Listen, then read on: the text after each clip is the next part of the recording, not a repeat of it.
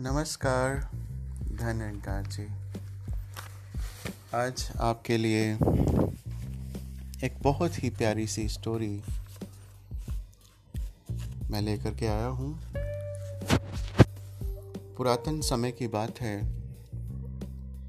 भारत वर्ष में परीक्षित नाम का राजा राज करता था।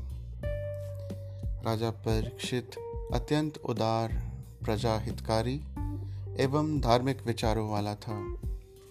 प्रजा का पालन करने के लिए वो सदैव तत्पर रहता था। उसके राज्य में प्रजा निर्भय एवं सुखी थी। सभी को न्याय मिलता था। राजा भी किसी से कोई भेदभाव नहीं करता था। वो स्वयं भी शूरवीर एवं न्यायी था। संपूर्ण पृथ्वी की रक्षा करने की क्षमता उसमें थी। उसने कृपाचार्य से धनुर्विद्या ग्रहण कर रखी थी।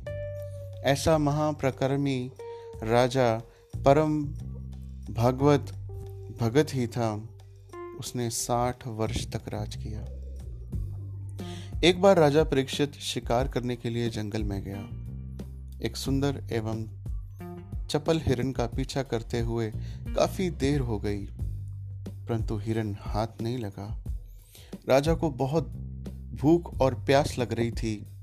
राजा स्वयं पर चिढ़ते हुए पानी की तलाश करने लगा। उसे सामने से एक मनुष्य की आकृति आती हुई दिखाई दी।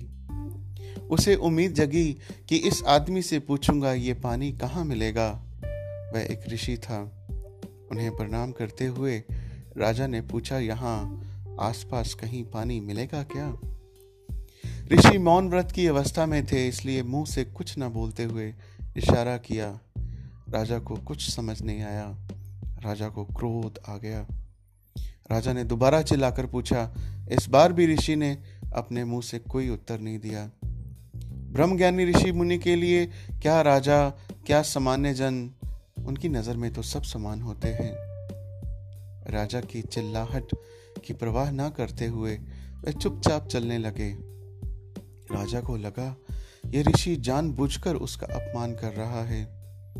इसलिए उसने गुस्से में आकर एक मरा हुआ शाम तलवार की नोक से ऋषि के गले में डाल दिया। ऋषि इस घटना से विचलित नहीं हुए, बल्कि इस पर कोई प्रतिक्रिया दिए बगैर आगे निकल गए। यह घटना एक दूसरे ऋषि ने देख ली। उसने उस ऋषि की के पुत्र श्रृंगी को जाकर इस घटना की जानकारी दी। श्रृंगी भी अपने पिता की तरह ही सामर्थ्य से परिपूर्ण था।